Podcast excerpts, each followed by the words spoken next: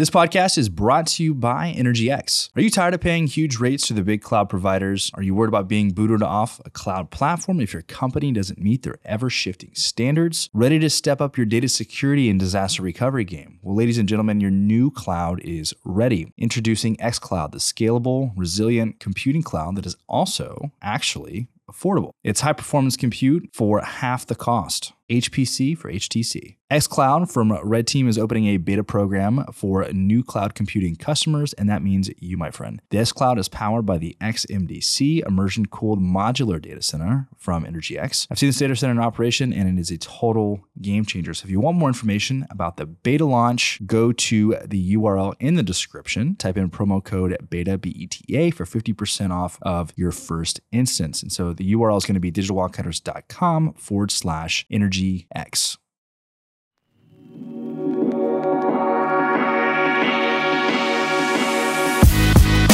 This is the Oil and Gas Startups Podcast, where we showcase emerging technology and the stories of industry founders, investors, and leaders with your hosts, Jake Corley and Collin McLelland.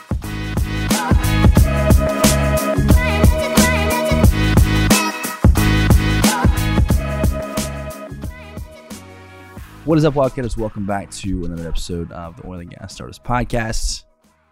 I've got Jay and I've got Gord. Jay's in from Austin, Gord's in from Alberta. What's going on, guys? Doing good, man. Doing good. I don't even know what today is. Today Wednesday? I think it's today. Yeah, happy happy Wednesday. All the days just kind of blend together these days. So high level overview. Um, Jay, if you want to go ahead and start, uh, what is it you do, and then how you guys got plugged in with Gord, and if you want to kind of get over what you guys do, and then this kind of collaborative effort that you guys have before. So SH Controls, I'm the president of SH Controls. I'm the S in SHJ Stang, and we're a distributor manufacturer for valves, process analyzers, instrumentation, optimization, and automation solutions. All specific to valves?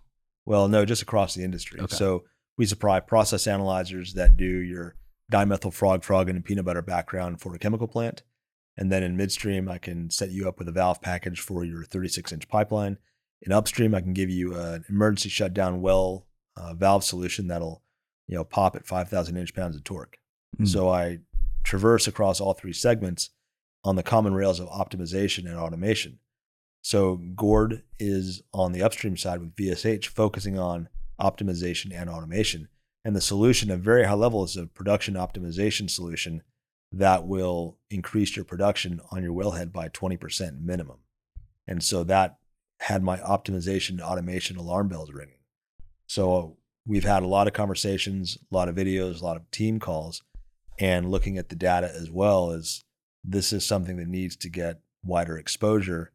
And then Gord comes in as the inventor on the technical side and tells you exactly how you achieve that 20% optimization increase. And you know, I'm not an upstream expert, but I know that everybody in upstream wants to optimize production and make more money. So here we are. I, that's the name of the game. Yeah. So you're okay. So if I heard you, are you a manufacturer or distributor? Sometimes I'm both, Both. Okay. but above all, we're a sales organization, and so we are representing and working with Gord and helping him get some traction down here in Texas and in the United States. So tell me a little bit more about this. This um, I'm guessing it's a device of some sort. It's uh yeah, a product for pumping Yeah. oil wells. Okay. Is what it is. Yeah. So we we run hydraulics on a pumping oil well, running natural gas engine instead of electricity, and so we can gain the exact same production increase as you would with a electric driver with a pump off controller. So our system works on non-electrified wells. So is it an entirely different kind of pump, or is this something you can add on regardless of the lift add on regardless? Yeah, we're just using the natural gas driver that's running these jacks right now, and we tie onto that with our hydraulics, but the pump jack stays the same. So what actually is it? It is a hydraulic driven variable speed drive. Okay. So we hook a hydraulic pump to the natural gas engine, which then is tied to the pump jack with uh, a transmission per se, a jack shaft, Okay. running belts still. And so then we can speed up and slow Or there's that. traditionally a small little electric That's right. motor. That's so right. You're taking a small little electric motor that's running the belts. Sure, That's making that's the whole thing go up and down. Yeah. And you're replacing with a hydraulic version. Right, run by natural gas engine. What? It, okay. Because where we're at, there is no electricity. That's the that's the beauty of Gotcha. this. Yeah. Gotcha. But what you found was that it actually increased production. Right. Yes. So we've got the unit running and optimizing it with a pump off controller, as we all do. Mhm. And now we've attached a casing gas compressor to it as well, running off of our hydraulics too. So now we're pulling that casing pressure down in the wellbore, thus then allowing more inflow of oil, of fluid. And that's where we're gaining. Yeah, just by all that. utilizing the, the and, the- gas. and it's really a fine tuning solution, not a coarse driving the whole thing, but it's a fine tuning solution where the you have the sensor on the rod string itself That's right. that's Pump feeding off. the pump off controller and that's sensing the the rod string pressure, right? Correct. And that's where the optimization piece comes in because it's a it's an advanced process control solution as well. And so it's reading the signals it's getting through the pump off controller Mhm. and the load sensor and it is optimizing operation by reading those signals and then smoothing out the operation. So that's where the the production increase comes from. Speeding it up or slowing it down. So, is there any actual just isolating, n- not looking at the fact that you're you're you're pulling out um, uh, the gas, but looking at just the the hydraulic function over electric? Are there any benefits of using hydraulic outside of the fact that if there's no electricity? Yeah, that's Right. the that's the main Okay. that's the main benefit. But it pretty yeah. much operates exactly Exact the same. same, but a lot of the benefits come from the, the fact that you're pulling out the casing gas. right. Yes. Gotcha. Yeah, because there's a ton of wells out there that electricity is not available, and it's just Mhm. not not feasible to run power. That So you guys mostly running out in Alberta right now? yeah, Alberta, and I know there's a few running in uh, Dilley, Texas as well. Okay. we've got some there. So yeah, but yes. What are the what are the requirements to deploy something like this?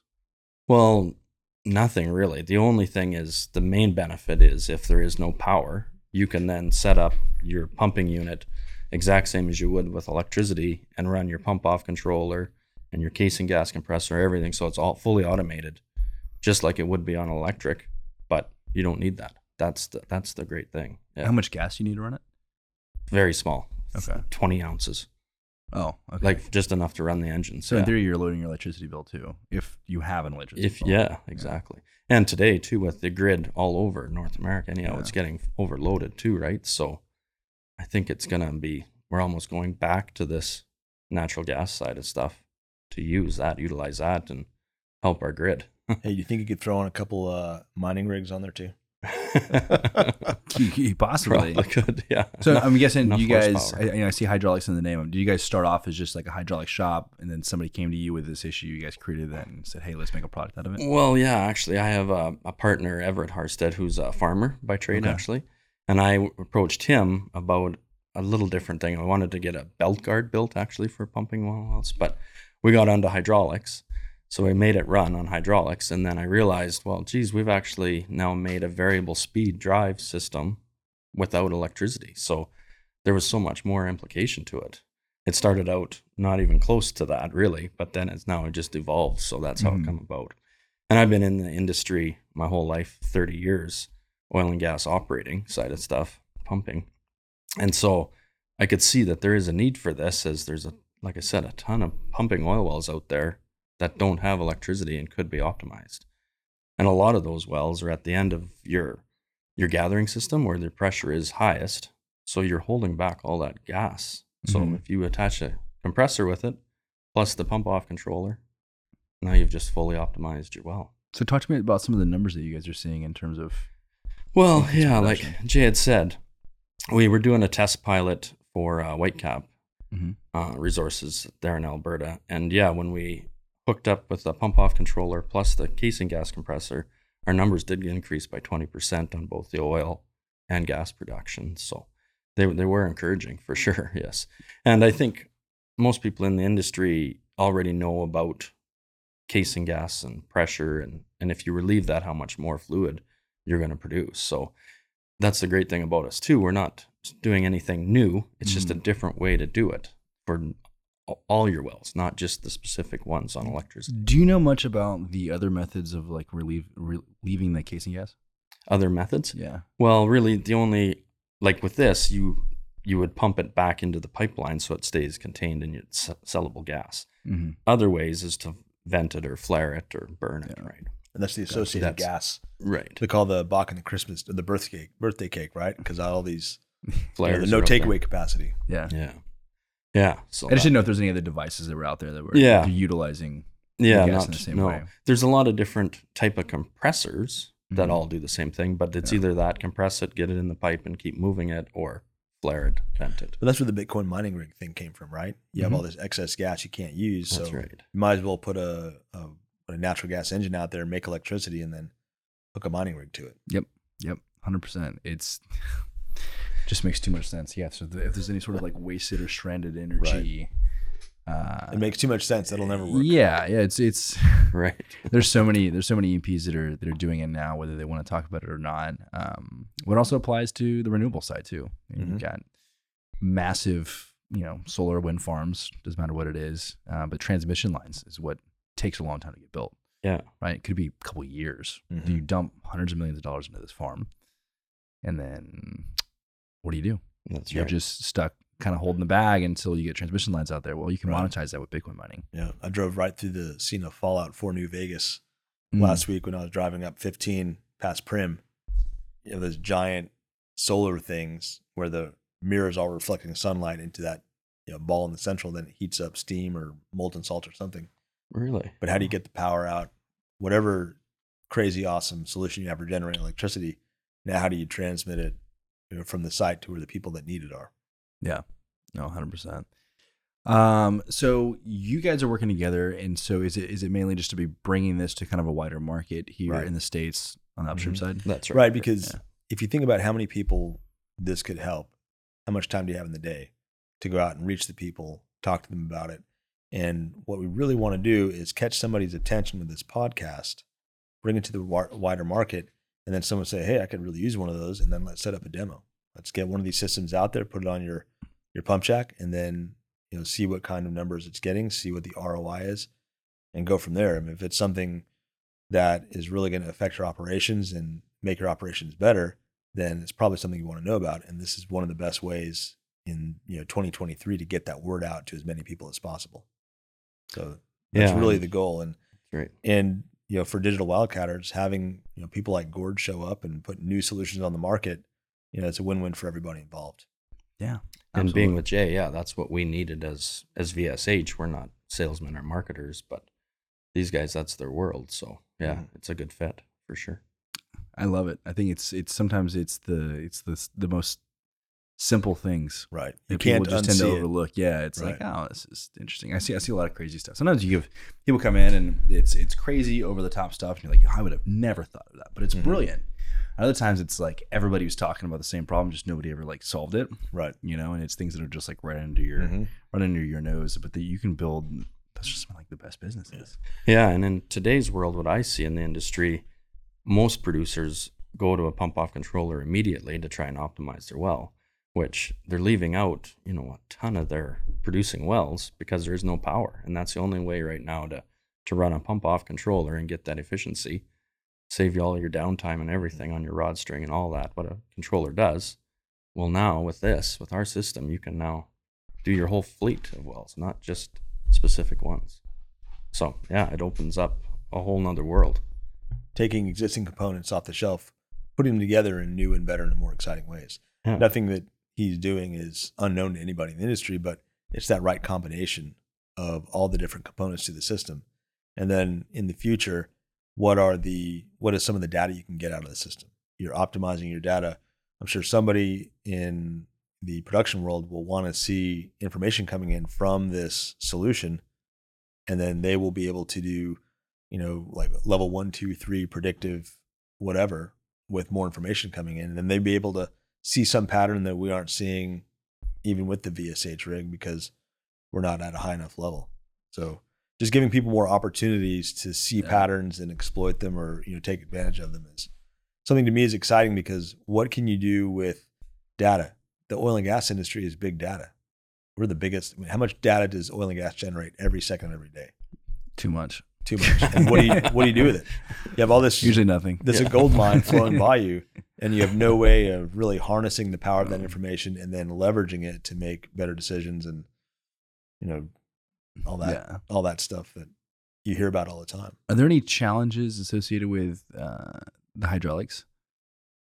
Nothing From- from really out of maintenance- the from ordinary. maintenance perspective. No, everything's pretty basic that way. The only thing I would say is you'd want to have to uh, really engineer our cooling side of stuff down here in Texas, right, compared to the Canadian side of stuff there, it's more the cold and we got to mm-hmm. monitor Does that. it just does it just overheat or does the fluid get too hot? yeah, it, it would get too hot. Yeah. You have to use a, a high grade hydraulic oil and Yeah. just know your know your parameters, know where you're setting your machine. Something on the reliability that I've really picked up from talking to Gord is if you're looking at the coarse versus the fine tuning, if you use the hydraulics for the coarse tuning, then you know you're working the hydraulic system pretty hard and and it can you know, have failures that way. But if you're doing it with the fine tuning, you're not brute forcing the whole operation with its hydraulic setup.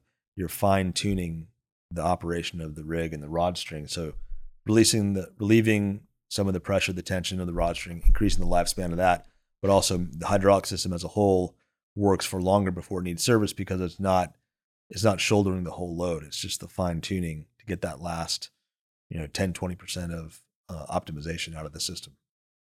yeah, we had all sorts of issues with our little Mhm. electric motors on our wells back in the day. Right. Always, there was always wiring issues. Yeah, I mean, there's I think an important point to bring up is that you're not buying a replacement for the whole pump jack Yeah. motor. You're buying a fine tuning equipment that optimizes, right? And I think that's the key word is optimization. Yeah. Our wells that we had were actually we my prime candidates for one, you know, especially being a stripper well operation, you want to lower your your highest LOEs are is for one, it's water. Two, it's gonna be electricity, right? So lowering that. We had all these issues with the electric motors all the time. Right. And then we had a little bit of gas that could have powered it that we Yeah. weren't doing anything with. Yeah, just waste gas. Yeah. Yeah, that's right. Yeah. Yeah. That's a big sure. market. Yeah, there's a there's a huge potential for it. Definitely. Yeah. Definitely. And I don't think every well needs it obviously, but every producer has at least a few wells where this will hmm. work. So I'm, I'm assuming you guys just sell these things outright, right? Yeah. Yeah. We do a rental too if that's what you're into or whatever, you know. Yeah, we're flexible that way, but yes, that's our goal. And another thing too good with it is it gives you telemetry too, so the guys wherever in your office tower can see what the well's doing too. You don't always have to go right to site or rely on your guys in the field, right? You can see it Yeah. wherever off your phone. Some, some of that commercial flexibility is where SH Control steps into as well. If you want to rent them, then we can, you know, keep 10 or 20 of them, you know, in our yard locally sourced so you can deploy it as needed. And then we can go into a, a lease situation or a, you know, hardware equipment lease, whatever you want to call it. So we can have that flexibility as well for people who, you know, don't want to spend the capex and it's better to fit in the opex budget. Then we can keep the equipment locally and then we can you know, get it out on site, install it, support it, you know, commission it, all that stuff. So Right. just ano- another layer of flexibility to meet people's needs because not everybody is, you know, one of the five big boys. Yeah. Um, so that opens the door for smaller companies to be able to take advantage of the technology as well. And starting out too, I've seen where a lot of companies will lease up front, you know, to get a feel for it and see it and understand it and then purchase it outright from there too. So it gives them a starting point for sure. What are y'all's kind of like immediate goals kind of working together? I mean, obviously, get into as many Right. many customers as And possible. the first one is just get the first couple of, let's say, early adopters, Yeah. and get some runtime inside the organization.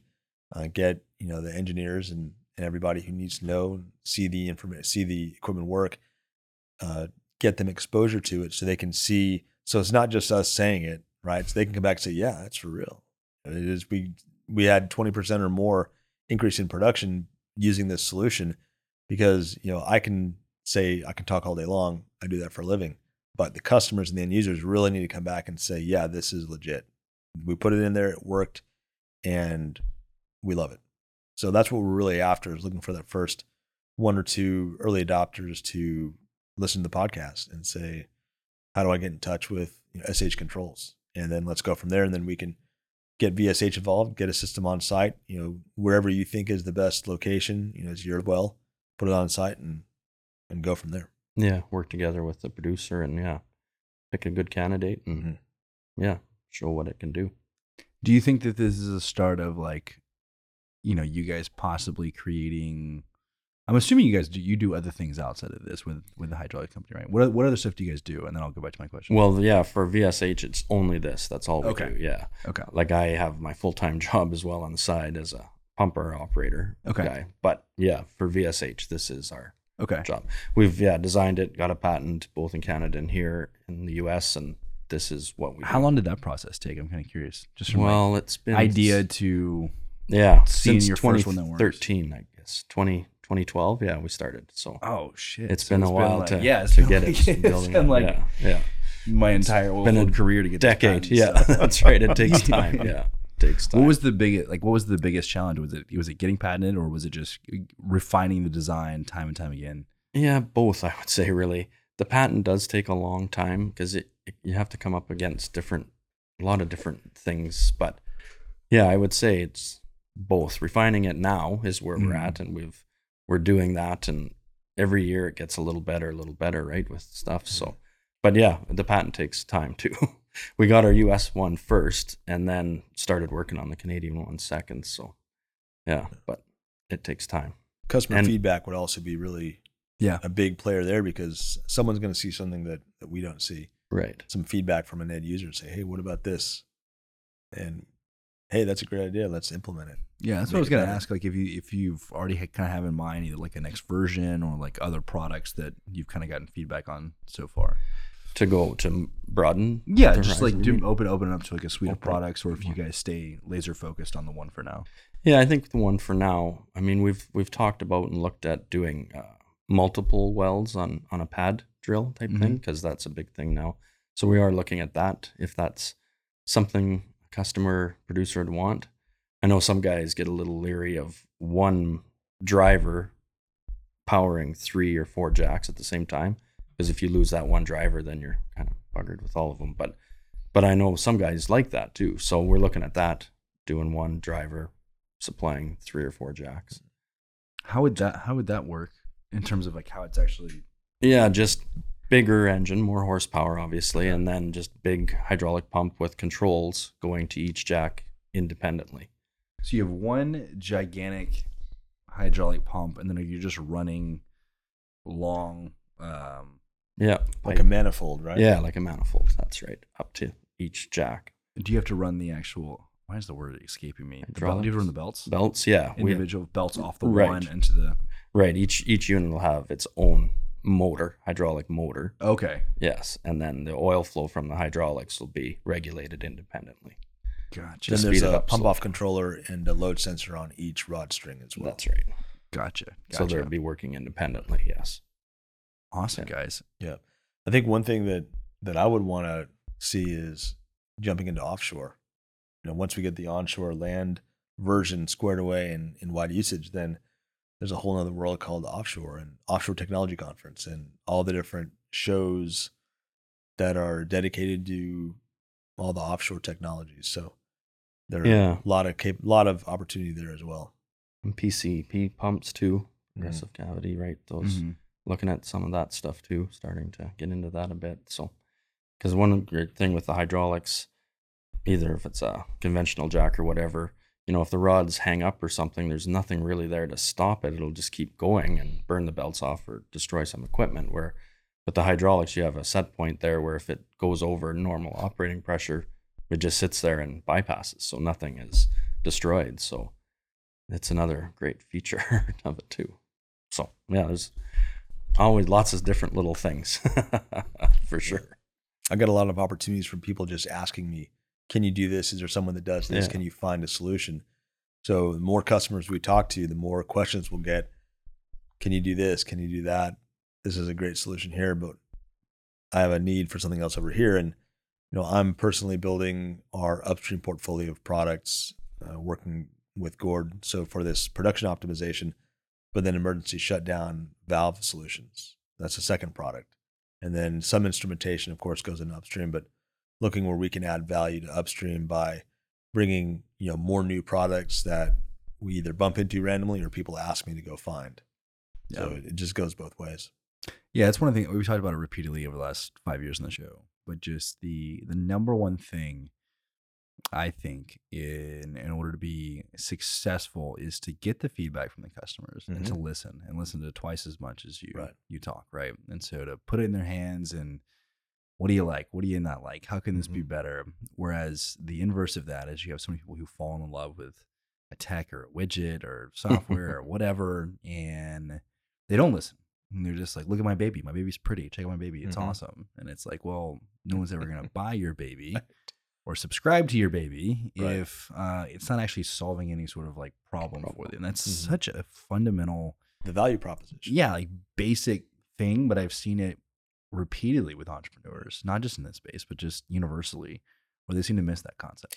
That's why you have the the, the classic entrepreneurial team, right? You have to keep you have to have the technical and the business sides to balance each other out, keep the the ship moving in the right direction. Yep.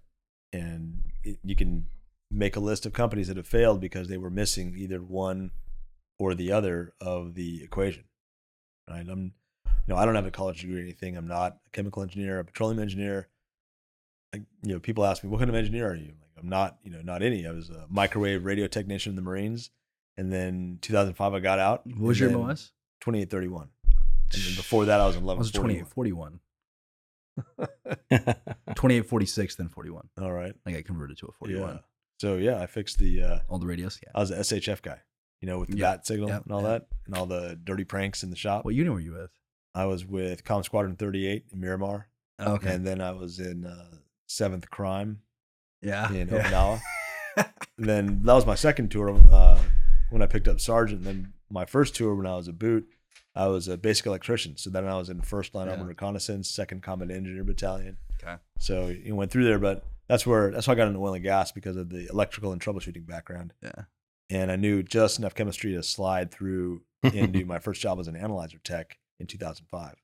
And then from there, once I started, you know, looking around and seeing what oil and gas had to offer, then I said, "Oh man, the world is my oyster." Yeah. So then here, 18 years later, and you know, all that good stuff, here I am. But uh, the the the vista, the the perspective, I mean, it just gets blown open.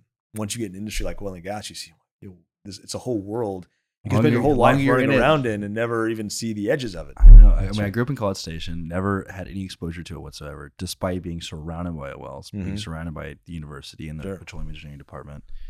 But yeah, literally had no exposure. And then when I got out of the Marine Corps, it was, um, I knew I liked you, Jake. yeah, there was, I knew there was something there.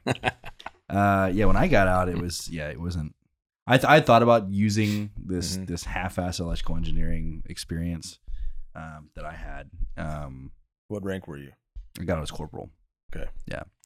Um, I had a staff NCO job for the last 2 Mhm. years that I was in, um, but everybody deployed, and so Right. they needed one person to run. I ran uh, uh, shipping and receiving Mhm. for all the parts and stuff that we did. Yep. And so it was skate. I didn't have to do Logistics, anything. right? I just yeah, Supply. in CLR 17. So I was in uh, I was at Pendleton, got Mhm. a nice cush little desk. Right. It was um yeah, it was pretty easy. Mhm. Um but I I went to a job fair and Oceaneering was there Mm, yeah. and they had they needed a communications tech to run I'm guessing radio. I don't know if they still do this Mm-hmm. Right. but maybe it's all satellite or Starlink these days, but uh, run radio from land to to the rigs. Right. And they were like, "Yeah, starting pay is like eighty thousand dollars," and I was like, 80000 Unbelievable. Are you kidding me?"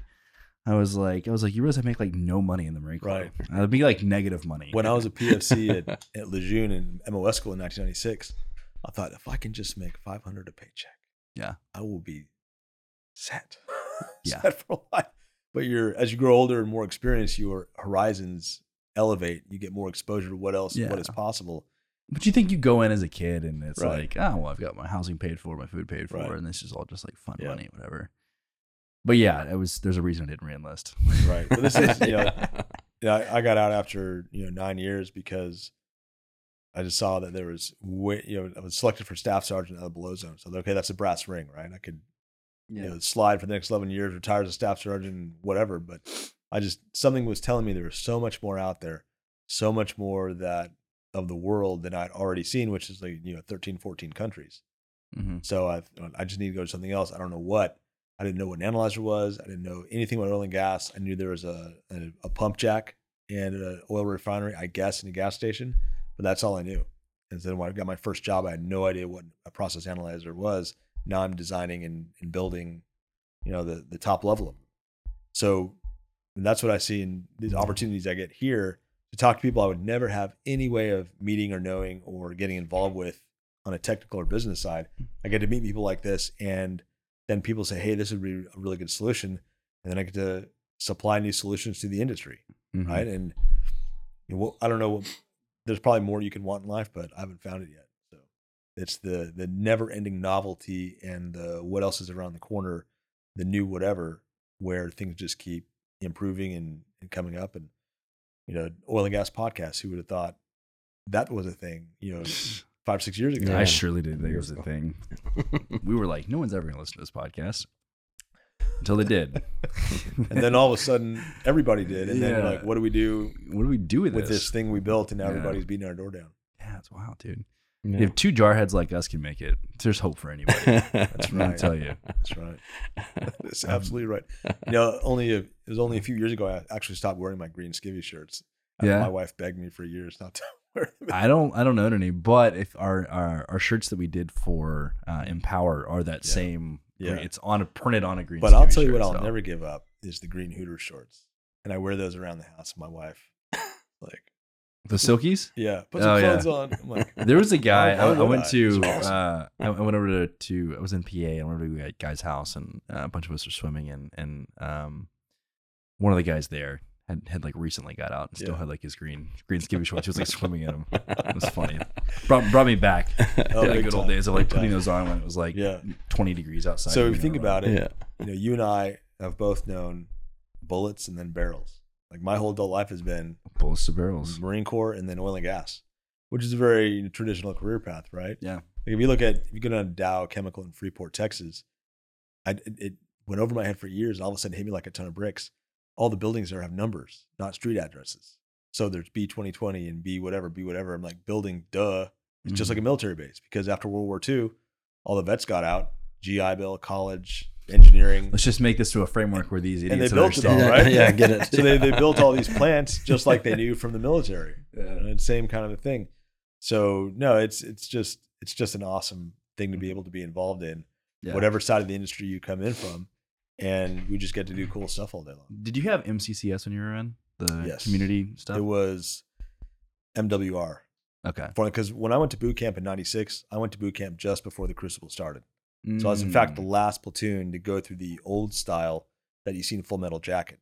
Right. So Mm. when I went to boot camp in '96, it was exactly like Full Metal Jacket, except they couldn't, you know, punch you in the throat for no reason. They the evolution was they had to have a reason first to punch you in the throat. Mm. So that was the only change. If you watch Full Metal Jacket, Mhm. is you know, nine years later, exactly the same experience I had from Yeah. when the movie was made.